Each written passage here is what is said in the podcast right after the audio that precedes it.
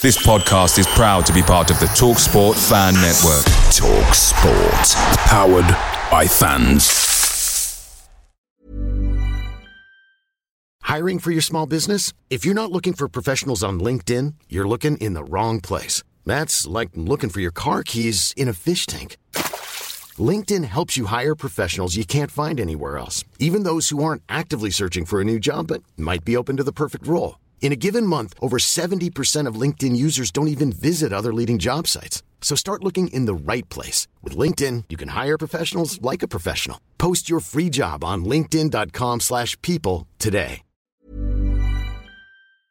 The TalkSport Fan Network is proudly supported by McDelivery, bringing you the food you love. McDelivery brings a top-tier lineup of food right to your door. No matter the result, you'll always be winning with McDelivery. Order now on the McDonald's app and you'll get rewards points delivered too. So that ordering today means some tasty rewards for tomorrow. Only via app at participating restaurants. 18 plus rewards registration required. Points only on menu items, delivery fee and terms apply. See mcdonalds.com.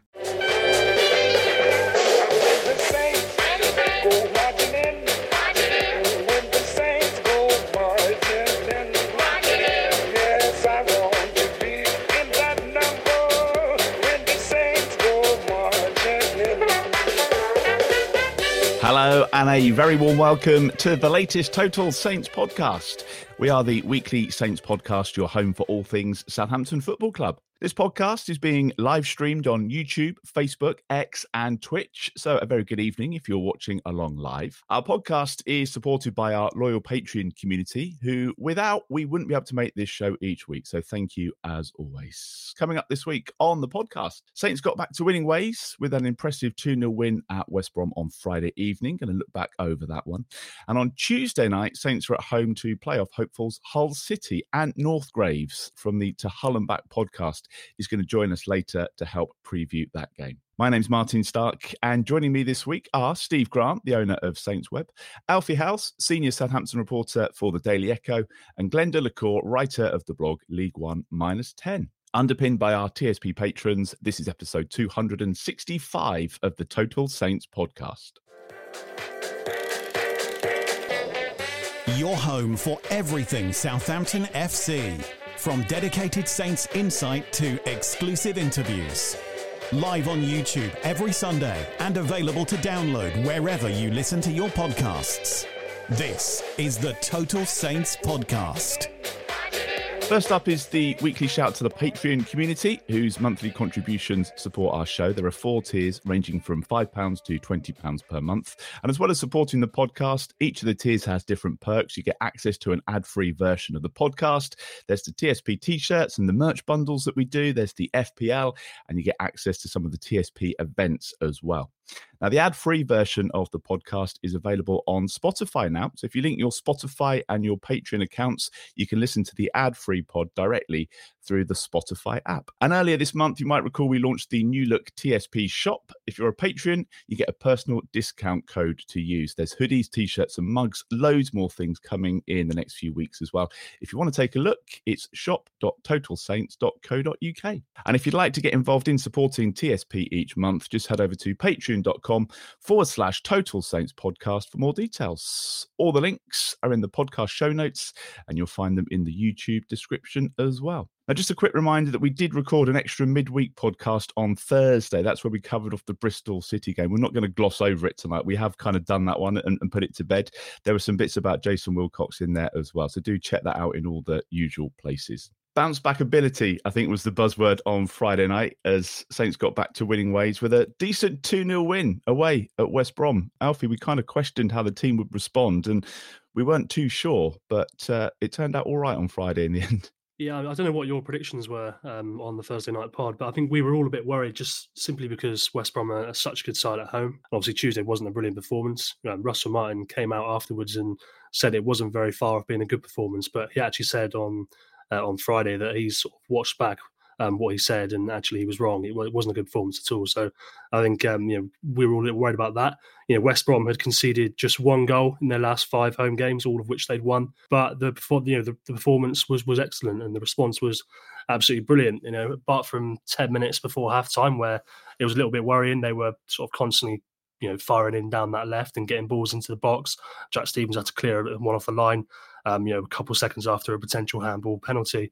But other than that, it was it was brilliant. You know, two bits of quality have won it again. Um, you know, Ryan Fraser's finish is so nice, and then the subs that they can bring on is such a you know a luxury, isn't it? Really, that sixty minute to seventy five minute period was for me where they really rubber stamp the three points because mm. they'd had next to no control of the game um, in the last sort of 15 or 30 minutes, really, because they had about 40% of the ball and then 50% of the ball in two 15 minute periods. They brought those three subs on um, Joe Aribo, David Brooks, and the other ones lost me, so I do apologise. And then after that, they had uh, 80% Edozie, wasn't it? Yeah, some of those. Yeah, yeah, excellent in the build up for the goal as well. And they had 80% of the ball in that time, and they just sort of ran West Brom ragged, and they sort of deserve. They, you know, they showed they deserved to win, and they got the result. Obviously, the weird thing is Carlos Corberán sending off in the first six minutes of the game, which I'm sure we'll talk about. Um, but I've never seen anything like that, and I'm sure it helped um, Saints massively. but yeah, we probably never will see anything like that either. No, I mean, look, at the end of the day, if the rules are the rules, and then that's what's got to happen. But um, it was a stupid decision, a rush of the blood to the head, I suppose. But I did want to just credit Russell Martin for some some tactical changes as well. I'm, I'm no expert; I don't fully understand the games. I've said before, but there were some obvious things that he did and building up with Jack Stephens in a free. Um, so it was a four back in you know in defence, but when they're in possession, it was a free. And sort of the reason for that was West Brom always press as a two, and that meant you could just turn that to a three versus two at the back, and there's always an option to play out. Um, so you weren't giving the ball away like there were sometimes against City. And Shea Charles, the role of Shea Charles as well, he was um, playing alongside Will Smallbone, but he wasn't the the sort of the midfield six. He was just hanging off to the right, actually playing in behind Kyle Walker Peters. And basically, Russell Martin has found a way to address the fact that both of the wing backs had been getting caught behind over and over again um, in the defeat of Bristol City. So, two quick changes to the team, but um, given there was less than 72 hours to prepare for the game, um, really good from the staff. Yeah, he said he'd had a sleepless night, didn't he? You kind of got the impression he'd been up studying it and, and, kind of working out how to put it right. Steve, you were there. Russell Martin said this was our best win of the season. Was it up there for you? Would you agree? Um, yeah, I think so. I mean, it's kind of our first. I think it's our first away game against anybody kind of even within vague touching distance of where we are. So mm. yeah, I mean, and we've we've come out of it with what ended up being a very comfortable win, and I think that's that's on us that we made it comfortable with the way that we played. First half could have been could have been two or three up before um, before they had their little rally before half time, um, and second half, as Alfie said, the subs really wrestled back control after we kind of had had that little sort of 10 15 minute ragged spell and yeah once once we made those subs there was i don't think there was ever really any any doubt that we were going to win the game it was just a case of whether we'd get the second one to to make the last last period of the game a lot more comfortable for um, for ourselves. And yeah, I mean the way the way they they worked that goal was was brilliant, wasn't it? Lovely, lovely little one and two touch uh, knockings in and around the penalty area. Four or five different players involved, and yeah, clinical finishing, and it obviously shows that the uh, the hit that David Brooks took from the uh, Ashton Gate goalpost hasn't hasn't um, had too much lasting damage, fortunately. it was a world away from from Tuesday night, wasn't it, Glenn? Yeah, yeah, massively different. I mean, the the thing that obviously stood out from the Bristol City and Huddersfield games was how we managed to leak six goals mm. in those games, having been pretty sound defensively. I mean, the obvious thing is the is the fact that Flynn Downs is missing and uh, the amount of counter attacks that he stops at source. So against West Brom, we had to find answers to you know how to keep the back door shut basically without Flynn Downs being there, and the the tactical changes that Alfie's already mentioned, they certainly helped, um, along with some real hard work by Will Smallbone to stay disciplined in that position. Um, he didn't get caught ahead of the ball hardly at all. You know, when he when he gets caught ahead of the ball, his his sort of lack of pace is is a problem getting back. And I, but I thought the hardest working player was Stuart Armstrong. Uh, I've never seen him work back to cover that much ground defensively because he was the one usually covering Jack Stephens when when he got caught ball watching or whatever, or when he drifted slightly in field. He was also making sure that he was close to Smallbone so Smallbone didn't get isolated.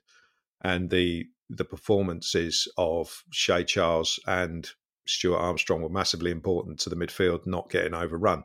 So it was it was just a hell of a lot more compact in there. There was less there was less chaos. We had a little as the lads have said, we had a little sort of 10, 15 minute spell where West Brom seemed to work out a way to to hurt us, floating balls over the top of Jack Stephens and, getting him around the back. But um, but you know, I mean, the start of the second half was kind of it was it was kind of a non event really. I mean, we weren't in control, but I don't think they were really either. And not only did our, our subs improve our team, I think West Brom made a, a triple sub from the bowels of the stadium, wherever Corberan was at that particular time. And it seemed to make them worse. They didn't seem they they seemed to lose a certain amount. And I wouldn't really usually mention a West Brom substitution, but Jed Wallace's face when he got substituted was absolutely perfect. And as he used to play for them down the road, I think it's I think it's worth mentioning. It was just really funny seeing him sat on the bench with this um, face like a bulldog. He didn't look particularly happy about anything. So, yeah, they, did, they didn't really so, have any any depth, did they, off off the bench? That none none of those subs offered offered anything. Well, really. Diangana is one of their better attacking players just back from the AFCON, and he got the crossover, which I think it was Yokuslu who had that header that Bazunu saved, good save in the, the last few minutes. But but other than that, I think West Brom got weaker as the game went on, and and and we got stronger. But it was a very very good performance from start to finish, and exactly what we uh, we needed to prove to Leeds, Ipswich, Leicester that we're you know we're not going to go away. We're not going to lose four games in a row mostly We're, Leeds um, fans. yeah, mostly Leeds fans. I thought Leeds got promoted last Tuesday or whatever it was, but uh, but uh, yeah, it was it was a very important performance for you know for self confidence as well. You know, we we can go again after a setback. We don't have to lose four games every time. We can go again. We will go again, and uh, I think the, the tactical tweaks that Russell Martin made made it a, an excellent performance all round. Jack Stephens, Steve, when we saw him kind of shoehorned into the side before, it didn't really work. And I was kind of fearing the worst when I saw his name on the team sheet, uh, notwithstanding that we had conceded six goals in, in two games and something probably had to change. So it was interesting for him coming in at the other side. And as, as Alfie's kind of alluded to, and, and indeed I think written about today, it, it, it was a nice bit of fluidity at, at the back and, uh, and, and it worked.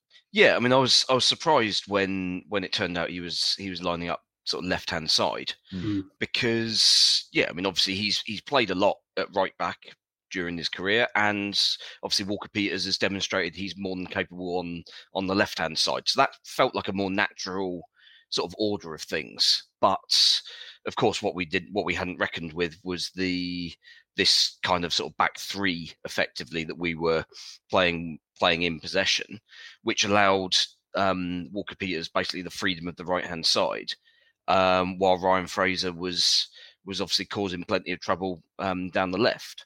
So yeah, I mean it's it wasn't. I don't I, don't think many of us would have expected expected though um, that change. I mean I, I know I mean, people have been whinging on that Ryan Manning supposedly had an absolute shocker on on Tuesday night, but I don't think he was. I didn't think he was any worse than anybody else, quite frankly. His positioning is his positioning, and it's it's very clearly done deliberately. There's there's it's not that Ryan Manning constantly gets caught in field. He's clearly being told to to, to be there. Yeah. Because otherwise he wouldn't be playing any games if he's completely disregarding um, the manager's instructions all the time. So yeah, it was it was a surprise change, unless there was unless there were fitness implications, maybe. But but no, I mean Stephens Stephens largely did all right. I mean most of the first half was all right. Apart from that, as as we've mentioned, that sort of slightly iffy ten minutes at the end of the first half where they decided to switch the ball um, over to that side constantly. Um, it was the one the one kind of period where he didn't get an awful lot of support in front of him. Um, yeah. Relatively briefly, so they were able to kind of overload a little bit. But other than the potential handball shout, which I mean, I've I've look, I've seen that penalty shout seven or eight times now, and I I still don't know it's one of those where his arm is kind of into his body, but then it also seems to hit the other hand as well. And yeah, I, I think also from where the referee stood, I, I, mean, the ref's got no chance of seeing it. No, it would have had to have been the linesman, wouldn't it? Yeah, he's completely blindside, so he's he's relying on the on the linesman to give him um, give him an indication. And I think if the linesman can't be certain, then ultimately you're not going to give it. If his, his arm is, as I say, is tucked into his body, and also from where the linesman stood, probably 40 yards away, for all for all he knows, it could have come off his thigh and gone over. So I, yeah, I, I think people saying, "Oh, it's a nailed-on penalty and it's an absolutely disgraceful decision." I think, frankly, it's not. Mm, Um, I don't. I don't even. I don't even think VAR. If if it was in action, I don't. I don't think that would overturn that one. To be honest. It would have taken them 10 minutes, I'm sure. Well, yeah, Um, certainly. I just want a, a quick word on the goals as well. Alfie, obviously, um, Ryan Fraser's goal, one off the training ground, but um, one, one from um, a Premier League match last weekend, potentially. Yeah, he did say that um, maybe Matt Gill had watched the Newcastle game, and there's no there's no shame in that. Is there? You see something that works in a Premier League game, then take it. I mean, it requires a bit of quality, doesn't it? And Stuart Armstrong provides that. Um, so it's, just a very simple short pass from Shea Charles, and then he whips it right across the defence, and Ryan Fraser's there, and he's so good at that um, that finish cross goal, isn't he? With his right foot and just sort of placing it into the far corner. Um, but the second goal as well. I mean, they're both brilliant bits of quality. Sam Edozie and Joe Aribo both involved in the, the second goal, obviously with David Brooks finishing it. And I love the way that he just he sees the ball coming to him. He takes one touch to absolutely power it past the defender, and then from there it's such an easy finish for him. Um, and it really sealed the win. And first for David Brooks, and hopefully it'll be the first of quite a few this season. You kind of forget, don't you, um, Steve, that Brooks actually hasn't played that many games. We, we, he- he had a great start when he came on. Obviously, he played that cup game for, for Bournemouth as well. It's it, it's still going to take him a little while to to get up to speed. Yeah, I don't think. Uh, I mean, much like Ryan Fraser at the start of the season, I don't think the the aim would have ever been that he's going to be playing 90 minutes, um, even anytime soon, really. But you know that he's got the energy to do half an hour of that, and the quality that he's got, he's far better than most in the division at, at doing what he does. And he retains possession. He runs at runs at players. He's he creates space. He's got got the eye for the pass through um, that we saw last Saturday against Huddersfield. That he can play play that sort of little um, blind pass through kind of through a through the eye of a needle, really. Mm-hmm. And yeah, it's it's just absolutely ridiculous levels of um, depth that we've got in in those in those attacking areas when everyone's available. And when you see when you bring in um, Sulemana off the bench as well, when you're bringing Joe Aribo, it's yeah. I mean, how ultimately that you kind of look at it and you think, well, how do how do other championship sides compete with the teams that have got parachute payments? Yeah. Because I mean, Ipswich are completely bucking the trend because frankly, none of the other sides are anywhere anywhere near the us Leicester and Leeds. I just want to talk about Aribo as well, Glenn. Just back from the AFCON, um, straight into the squad. Uh, he would have played on the Sunday night, wasn't it? And then travels back uh, and comes on and, and puts a shift in. Uh, it would have been quite easy for him to say, "Oh, you know, I'm not ready," or "I haven't." Um, we did, we only got back recently, and he, he seemed to be up for it, and, and did also contribute to that goal as well. Well, to be brutally honest, he didn't play much for Nigeria in the in the tournament. He didn't. You know, he had he was getting five minutes here or there. I Yeah, one game yeah. he came on. He came on the ninety first minute. Obviously, he would have been training out there, and he'd, he'd have had the the travelling home, which is obviously tiring. But I, d- I don't know when he got home. Um, the final Just was a surprise Sunday. to see it? him in the in the squad. Actually, I just No, I wasn't at all. I think Russell on and- Martin said Russell Martin said before the Bristol City game Yeah, that he would be available for. So Aribo was obviously back in the country at that point. I'd have thought so, maybe late Monday, early Tuesday. So um, no, well, I wasn't really surprised to to see him out there, and he. My, my problem with Joe Aribo has always has always been he's he's looked incredibly casual at times, but he didn't look casual at all when he came on. He he he, he came on, and it's like I want to get my place back in the team. I'm going to show you what I can do, which is exactly what you want off the bench. Mm, You want players to come on and make a difference. So, um, you know, we've had a, a number of games this year where players have come on, and the level of the team has gone up, and and that's and that's exactly exactly what you want. I mean, when you think about it, on paper at that particular time, we had a midfield three of Smallbone, Aribo, and Stuart Armstrong, and you're thinking there ain't a lot of defensive nous in there, Hmm. but he carried on doing the role that Shea Charles was doing. Um, they didn't rein Walker Peters in really at that point. It was um, so Aribo came in and did the same thing, and he he he added energy, which is not something that you'd ever accuse Aribo of doing before. But uh, no, I thought he was excellent when he came on, and uh, you know, being away with Nigeria and having, having the run to the final, even though he didn't actually play that much, it, it's probably been good for him uh, mentally to go and do that. And uh, yeah, he's come back come back refreshed, I guess, and we've uh, it's like signing a new player, really.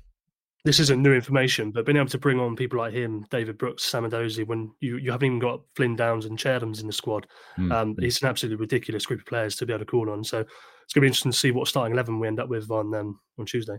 Yeah, which we will get onto in just a moment. I want to do uh, TSP Player of the Week as well. Just a quick one though. It's uh, Leeds versus Leicester on Friday, and I'm trying to work out what the best possible outcome for us is. Have you been looking at this, Steve? Have you been? Draw, I uh, think. I- you- you I'm- think I'm draw 'cause it's kind- two, I'm- two points to go missing again. Yeah, I'm I'm kind of settling on a draw for that one. I mean, part of me thinks Leeds winning keeps Leicester in touch, and I because I still think they're catchable.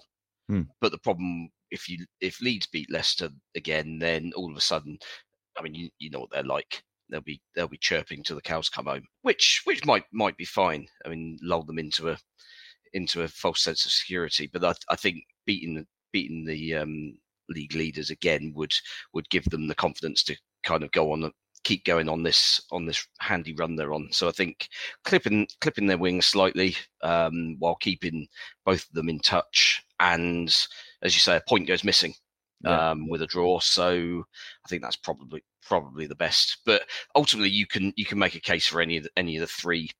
Um, any of the three results, it's like, well, okay, well, we've we've gained gained on one of the two teams at least. Well, I'm sure the Leeds fans that are watching now will be uh, putting their predictions into the, uh, into the comments. So uh, let, let, let's see how you think that one's going to work out. Let's do just player of the week then before we uh, we wrap up the review. Alfie, who stood out for you? There, there was a few, really. Yeah, I mean, you can probably make a case for quite a few players because even people like Sekou Mara did sort of, you know, what was expected of them in sort of coming in and, and playing back to goal quite a few times. But I think that you could probably put all three of these down. I- I'd say Stuart Armstrong, definitely. Jan Bednarek and Taylor Harwood-Bellis as well. But I'll say Stuart Armstrong. Stu Armstrong. Yeah, I'd agree with that. Steve? Uh, yeah, Stu was the standout for me in a in a team of excellent performances. But I think, given that it was his, I think it was his first league start this season, was it for Mara? And he led the line superbly. I thought he was he was always involved. He was showing strength against um, against their big centre backs. He was able to hold hold the ball up and and bring players in into play on the handful of occasions we we had to go kind of bypass the midfield a little bit. Um, he ran the channels. He had good little interplay with with his teammates, and yeah, I think I kind of wonder whether that eh, that sort of performance against decent opposition is kind of maybe a maybe a breakout breakout performance for him. We'll see. Yeah, fingers crossed. Uh, Glenn, any other names to add to that list? Um, I'd just like to say on Sekou Mara, his role in the first goal can't be understated because he's got himself in exactly Good the right block. Yeah. place to, um, Hmm. and he's he's done it without fouling him because he's just stood there. It's a great point. You know, it, it was not a foul just for standing there. That was it was he obviously had that role assigned to him on the on the training ground when they were working out that free kick, and he, he's he's carried it out superbly without even getting close to committing a foul, which is why it was so pathetic that West Brom were. I mean, they were complaining about everything from when the manager got sent off, which was referee had to make that decision. And Yeah. I'd like to think, going off piste a little bit here, but I'd like to think the Stevens handball shout. I'd love to think part of that was Cry Wolf. The referee just got so fed up with West Brom moaning at him from the from the moment Corberan got sent off. He just thought, well, I'm not even not even remotely going to give that. so uh, I'd love to think that was the case. Um, Well, but the ref I- had a good game, to be honest. I, mean, there- weren't- well. There, there weren't that excellent. many. There weren't that many decisions to give, but I mean, the penalty you can't you can't see, and as we say, I mean, you could you could stick hundred people in the room, and I think you'd get 51-49 either way. I don't Mm. think you just, Yeah. I think you get agreement on it. So fair enough. Yeah, but back to the original question. Apart from those mentioned, I just got to say David Brooks. I think Yeah. because that was it was. Such, I mean, we all know his we all know his story, and it you know it is slightly jarring in some Mm. respects getting a player on loan from Bournemouth. But he he is, he is so good, and it was just a lovely moment when he scored that goal. I just thought he just really felt it was a sort of great moment for him. And, Great celebration um, as well. Yeah, yeah, it's just just a, re- a really good moment, and I liked his. Um, I don't know if everyone saw the Russell Martin interview at the end where he uh, Brooks apparently said to him, "The you wanted to kill me when I gave the ball away." After that, Mm. and uh, yeah, so he- he's you know he's he's obviously a guy that's um, just just here to enjoy it, uh, to enjoy his football, and that's that's what he's doing at the moment. Yeah, so yeah, I'll go with David come as well. Brooks. Good. Nice. Mom deserves the best, and there's no better place to shop for Mother's Day than Whole Foods Market. They're your destination for unbeatable savings, from premium gifts to show-stopping flowers and irresistible desserts. Start by saving 33% with Prime on all body care and candles. Then get a 15-stem bunch of tulips for just $9.99 each with Prime. Round out Mom's menu with festive rosé, irresistible berry chantilly cake, and more special treats. Come celebrate Mother's Day at Whole Foods Market.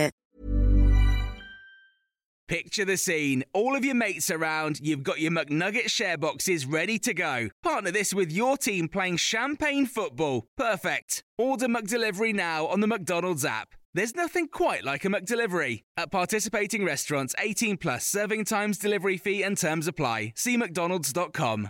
Now, it's another two game week at St Mary's. Hull City are the visitors on Tuesday night. So I'm pleased to say that to uh, help us preview this one, Ant is with us, uh, Ant Northgraves from the To Hull and Back podcast.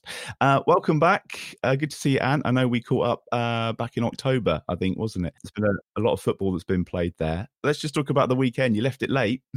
We did, did very late. Um, that's probably the the favourite goal we've scored for that I've celebrated in a long time.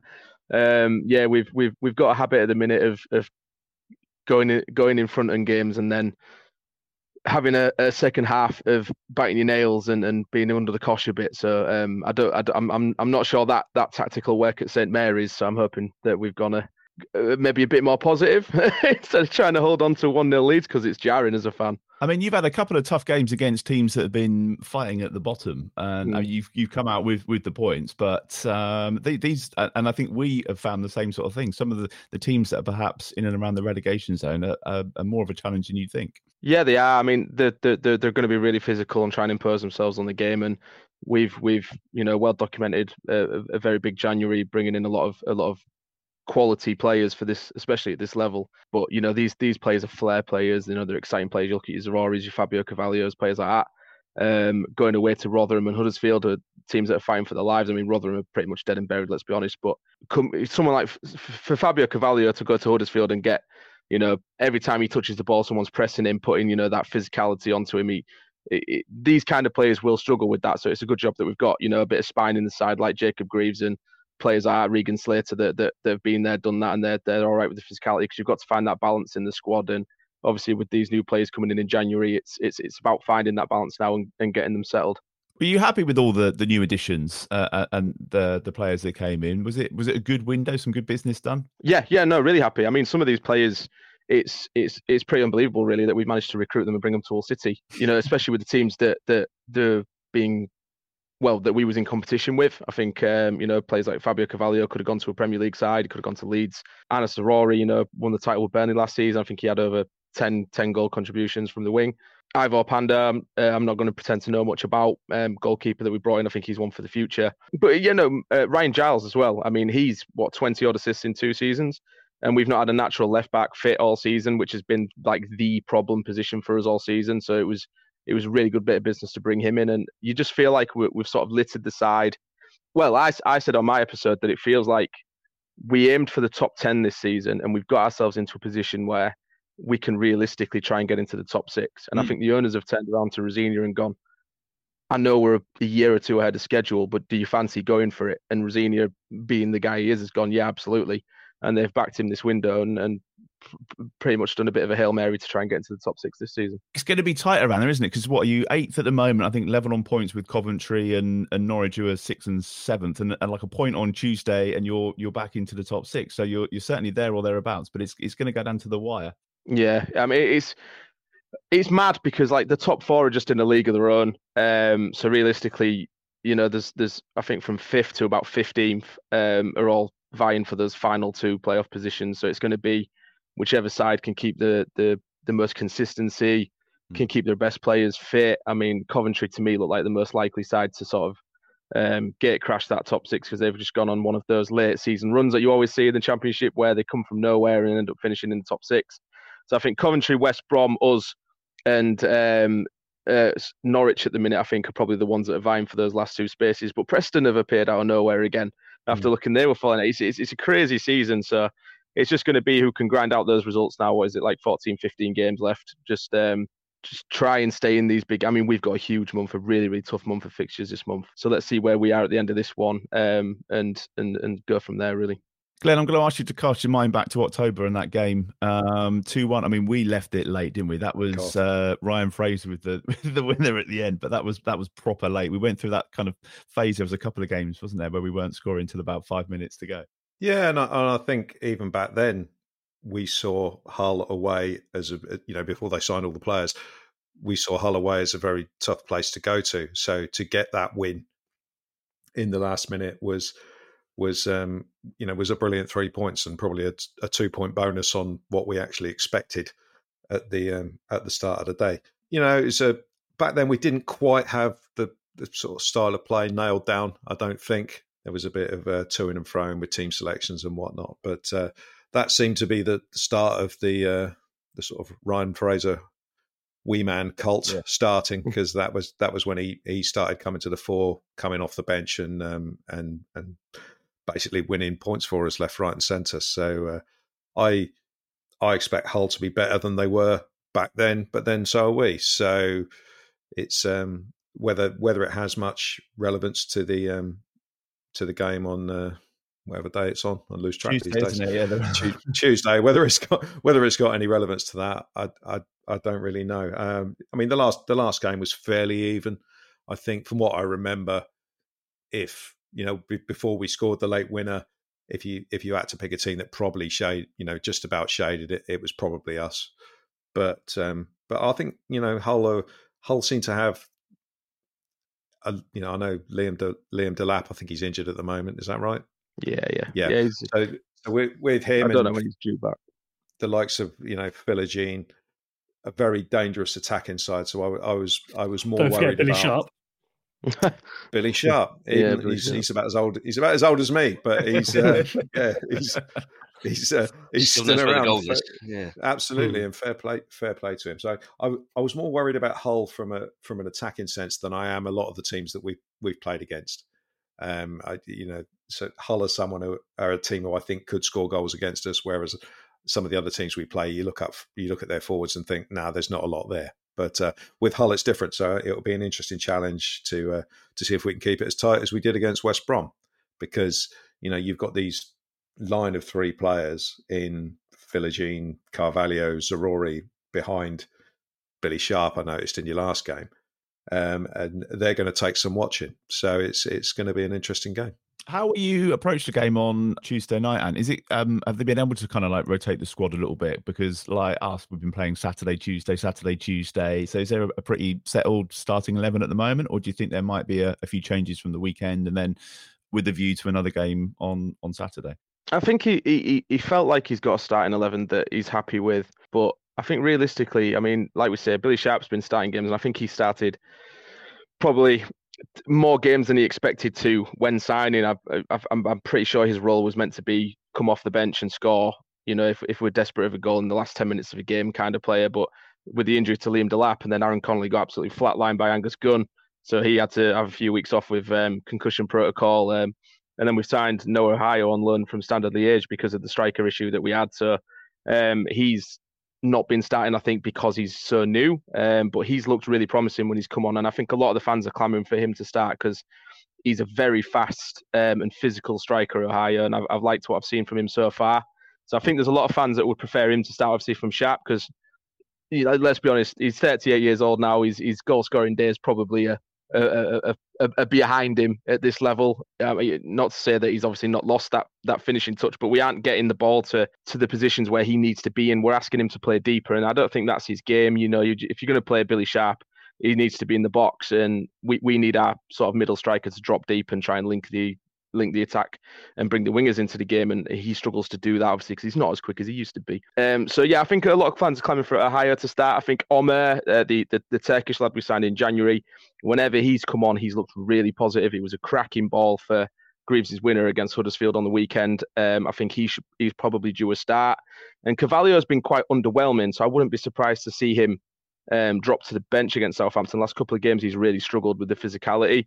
I mean, Southampton probably aren't going to be as physically imposing as Rotherham and Huddersfield were trying to bully us on the ball. I think it's going to be similar to what it was in the MKM, where it's two teams that want to pass the ball and get and exploit space on each other and, and be a bit of an end-to-end game. So yeah, I, I, I feel like he's got a couple of decisions to make in, in most positions. I think Seri's back available now after the AFCON as well. Obviously, he won AFCON with the Ivory Coast, so I think he had an extra game off. I don't know if he was saving him for Southampton, we all expected him to be in the squad for Rotherham, but he wasn't. Uh, for Huddersfield, sorry. So he he will probably go straight back into the starting eleven alongside Morton. But other than that, it's pretty much a settled starting eleven now. I think that barring Liam Delap, we've probably got our full strength um, squad for the first time in weeks. That's not really what we want to hear, is it? But do you think, there's, Steve? Do you think there's a bit of added pressure because it's the game in hand? Because this is the one that got moved for the the FA Cup, wasn't it? Of course, Leeds managed to get mm. their game in, so this is the we've been able to say, well, we've got the game in hand, we've got the game in hand, and we won't be able to do that on uh, Wednesday morning. Well, at the end of the day, if we've won it, then it won't be a problem. Yeah. Um, that's, that's, that's, that's, ultimately that's ultimately the way to the way to look at it. And we've won what eleven in a row at home now.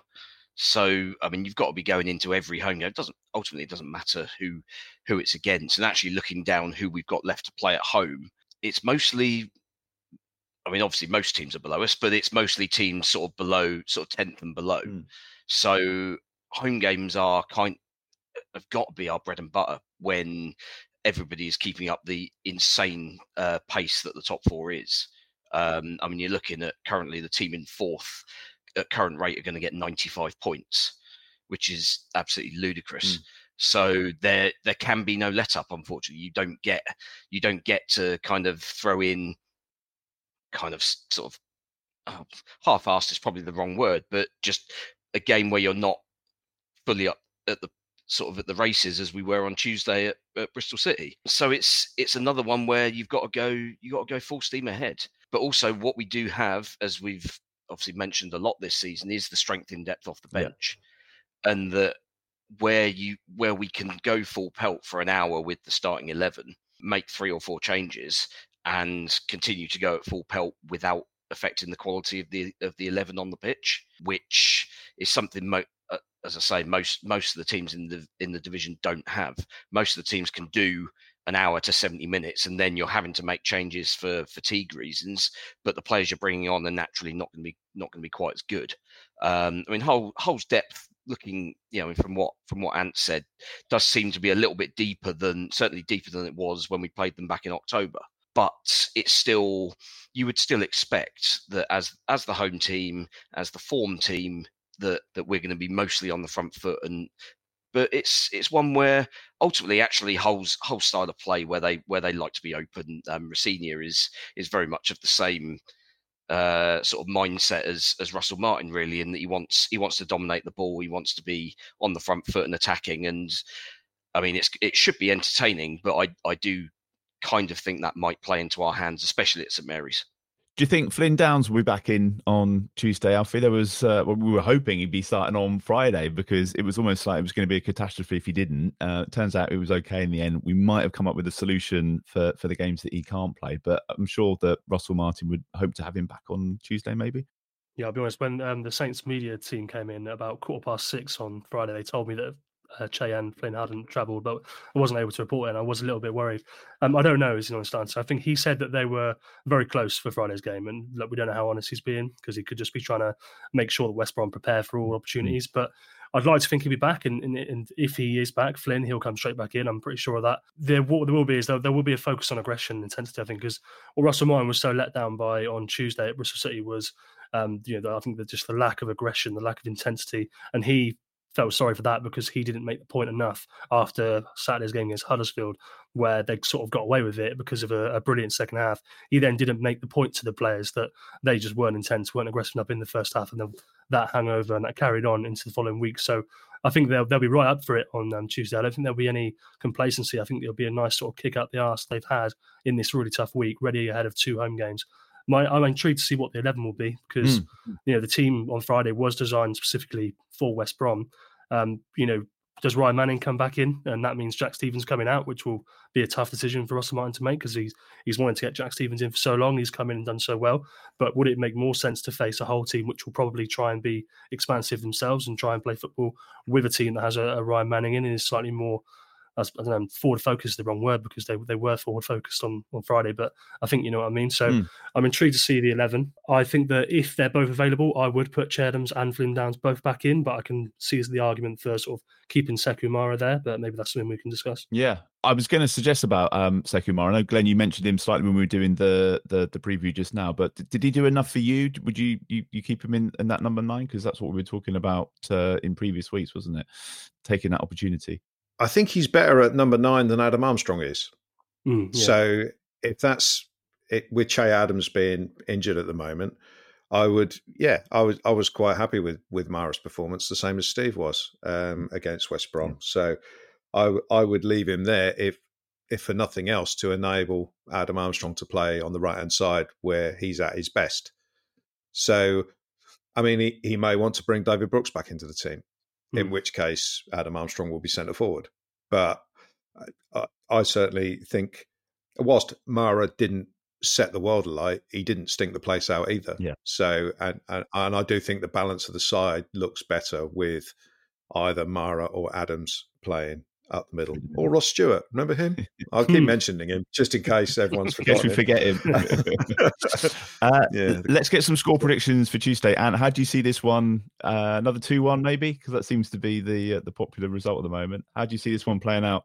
Uh, yeah, it's good. I'm, I'm wearing under no illusion how tough this game's going to be. I think it's probably done us a favour that this was rescheduled from when it was originally meant to be played because we had hardly any players uh, when we were meant to hmm. play it a few weeks ago. Um, injuries and AFCON and everything like that, we had like no players whatsoever. So it got rescheduled, obviously, and now we've got all our players in, and it seems like we've got a stronger side. So I'm a bit more optimistic than I would have been, but we 100% would would be happy with a point from this game. I mean, look at the form that Southampton are in. The one loss in in nearly 30 or something like that is crazy. The amount of, of, of quality that's at the top of this league from from the four teams up there. So and any points from from your grounds would be good. So I'm going to say I'm going to be optimistic because I'm liking the resolve uh, and the, the, the defensive structure in the side at the minute, and I do feel like that the attacking potential of this team will click eventually, and I feel like this is the game for some of these big players like the Carvalhos and the Zarourys that have been a little bit underwhelming at the minute to really step up and and, and make a claim. Um, and, and like we say, big players win uh, big games, mm. uh, and, and this is this is one of those. So I'm I'm going to be optimistic and go one one. One one. Right. Okay. Steve. Just had a quick look down Hull's recent results, and basically every game is decided by one goal. Mm-hmm. Um, the last one that was that was a bigger margin was New Year's Day, where they somehow contrived to lose three one at Sheffield Wednesday. yeah. uh, not, not, quite, not quite sure. We are against twelve men on that day, though. To be fair, ah, fair Ten, tends to happen. Yeah, I, I mean, I think it's weird. I think it'll be open, but I think it'll be it'll be a tight scoreline. Um, so I think it's going to be an entertaining game. Um, I'm still not wholly convinced that we've solved the defensive issues on the on the strength of one mm. performance, but we've obviously still got goals in us. So um, yeah, three two, three two win. Three two. Nice. Entertaining game, Glen. Uh, not quite as entertaining as that. Um, I, I, I feel that a lot of what will happen is these two teams will cancel each other out to a degree. Um, I think it'll be quite quite tight, and I think it might be one of those games where we kind of edge it, but we come away thinking, yeah, that was that was tight. We could just as easily have lost that. Mm. But I, I, think the momentum is with us at the moment. Um, I do think Hull will be better than they were in the first game, but I think we will be as well. So uh, I'll go for a, a, a two-one win. I think I can't see I can't see Hull not scoring, as as Steve just said. I think that um, we we will get caught Flynn Downs will make a difference if he is if he is fit. But uh, I, I feel that this is a game where it's going to be very very difficult to keep a clean sheet. So I'll go for a two one win. Okay, and Alfie to complete the set. Yeah, did anyone go for a win against West Brom, or do we all go for draws or, or losses? Uh, I don't think uh, any of us were that draws, confident, were we? No, I don't think anybody picked yeah, no, fair enough. Um, I, I, actually even went further and put some money when I saw the lineup. I put uh, oh god, uh, put, put, a tenner on a home win just to cover just to cover myself in the hopeful reverse jinx, and obviously it worked. So uh, happy days. Um, I will go through all, all, the above reasons that they've named. I'll, I'll say two one Saints, but I realised I forgot. I wanted to mention that uh, I think speaking of putting a tenner on when you see the lineup, I think Jan Bednarek is nailed on for a booking this week um, on Tuesday oh, yeah. because it will mean he misses Millwall and Birmingham um, for a two match suspension for getting 10 yellow cards in the Championship. But it will mean he can play against Liverpool in, in, the midweek, stay fit, and he won't miss any of the games like Leicester, for example, if he gets booked a bit later on. Um, that doesn't reset the 10 bookings until 37 game weeks in the Championship. So I think he's nailed on for a booking on Tuesday. Okay, well, bet responsibly, kids. And uh, just, just bear in mind that we are nearly always almost wrong. So, uh, Ant, thanks for coming on, mate. um, thanks for that. Uh, best of luck with the rest of the season. And uh, yeah, enjoy Tuesday night. Cheers, Ant. Yeah, cheers for having me on, lads. Good luck. No worries. Thank you. Cheers, man. Uh, and Cheers. joining us there uh, to preview that game. Uh, a couple of bits before we finish. I just wanted to get the uh, little update, if you don't mind, Alfie, on the the, the Jason Wilcox thing, because this kind of like came out of the blue on Tuesday uh, or Wednesday, wasn't it? We were talking about it on Thursday night pod mm. anyway. Um, and then obviously we've had another press conference since then, and he was asked about it after the game as well. Um, it seems like it might not be as done a deal as some outlets were making it out to be. Well, it's certainly not a done deal. It's, it's far from a done deal, but we knew that on Thursday as well. To be fair, because um, the club and Russell Martin were very clear that no approach has been made. Um, Man United may well be interested in Jason Wilcox, but um, Russell then told us on Friday after the game that he'd gone and spoken to both Phil Parsons and Jason Wilcox themselves, and he, they both reassured him that there's absolutely nothing in it. Um, but obviously, you know, the same with anything that might well change over the course of the year. But hopefully, what it means is that Jason Wilcox is um, enjoying the opportunity. He's been given a big chance. He's the the main guy here. He's you know fully running the project, and obviously at Man United that'll be slightly different. He'd be a small you know smaller part of the team. Um, but yeah, right now Russell Martin says there's nothing in it. Um, so we'll have to wait and see. Does that change anything for you, Glen, or do you still think you know it, it might end up just going at the end of the, the season if they want him? It just it just increases my irritation. Uh, I mean, it's the it's the way outlets like the Athletic and operate now. It's just tabloid. It, it's just it's just tabloid. And and David Ornstein and the likes of Fabrizio Romano. You used to be able to believe everything they said, and and now it just seems to be like they're a they're a story for hire um, to try and help out whatever rumor the big clubs want spreading around. It, it's, oh, it's all, it's, it's all client client journalism, isn't it? With yeah, it's, getting clicks onto their onto their sites. Yeah, client journalism is one one phrase for it. There's, there's a few others I can think of, but Mm. yeah, I'm I'm not I'm not very impressed with the way it it goes about. But that's you know we, we've just got to shrug our shoulders and and move on. I I hope Jason Wilcox is. Um, is inclined to sort of like be, be excited by the project he's got here and the responsibility he's got here, with kind of overall control of everything to uh, to want to keep doing it. But as Steve very eloquently put last week, it, it's it's just a job for these guys, you know. And he's got no real affiliation to Southampton other than that they gave him the the you know this um, this opportunity to have to have this role. So if he um, if, if Manchester United are, are firm in their interest, I'd I'd be very surprised still if if, if he turned it down. But it, it, it just annoys me that it you know it's in it's in the papers for everyone to read, and the that you then get the avalanche of um, social media because it is one of the huge clubs that you're you're dealing with, and it, it's all designed to um to sort of like put pressure on and and make sure that you know the person in question knows all about it. I mean, you've, you've only got to think back to when Virgil van Dijk joined Liverpool. It was all through social media and through Hashtag free Virgil. yeah, and the, I mean, I don't know if you remember back back to that at the time. It, it seems like every ex Liverpool player that there ever was is working in the media somewhere, and everyone was giving their opinion. Oh, they should let him go. Yeah, Yeah. free Virgil and all that and all this stuff. And it, it's just it's just nauseating when you're a club like us, and it it, it always seems like you know you're doing well. You can't you can't have nice things. we've we've got to we've got to take this away from you and uh, and give it to one of the. Uh, the, the, super wealthy clubs. No one was sniffing around Ruben Selles last year, were they? so I suppose, I suppose it's uh, it's an indication that you- you're doing well, but it doesn't it doesn't stop it. Even though we've seen it a hundred times before, and especially when you're you're my age, you've seen it a hundred times Yeah, before. yeah, yeah. It doesn't become any less annoying. Um, but yeah, it is it is what it is. We just got to just got to hope that either the, the interest doesn't actually materialise or that um, you know Wilcox really likes the project he's got here and he wants to stick with it. He might get himself a nice pay rise at the end of this season, anyway. The way things are going. Yeah, maybe. Yeah, who knows? Um, good win as well for the women's team today, Steve. Two one at um, at Birmingham. It's it's looking tight at the top of that table. Uh, I think Alfie shared the That's- table that's earlier on. mad. It's um, it's absolutely crazy. Yeah, I think it's four or five points between the between the top five, and even if Palace win their game in hand, will only be a maximum of three off the top. So yeah, huge win today against Birmingham, who beat us in the in the reverse game. It's been slightly odd this season. Actually, our our away form's been really good. Um, it's the home form against against the sides around us that's been a little bit ropey. Obviously, lost to Palace last week. Um, previously lost to lost to Sunderland, I think, at home and Blackburn as well. So it's it's been yeah, it's been been a frustrating um, sort of up and down league season, but we're still in there fighting. Um, and yeah, having got the win today, we're obviously off up to um, Sunderland um, next week, which yeah, another game. huge game. They they some they somehow stayed above us when they were they were three two down to Lewes in the ninety fifth minute and somehow won the game, which is fairly wild. So um, yeah, still still below them, but yes, in in touch and still in with a chance. Which is all we can ask for at this stage of the season, I guess. Thanks for watching. Thank you for listening this week. Um, that's pretty much it. Uh, don't forget you can follow Total Saints Podcast on all the social media platforms. If you want to find us there, it's at Total Saints Pod. Uh, we post loads of stuff on TikTok as well at the moment. So uh, give us a little follow on there. And as I mentioned at the start of the pod, we've got the new merch shop, uh, the store, which you can check out. The address for that is shop.totalsaints.co.uk. Uh, you'll also find us on Patreon. That's where you can support the podcast with a monthly contribution subscription. It's patreon.com forward slash total saints podcast. There's four different tiers on there. They range from £5 to £20 per month.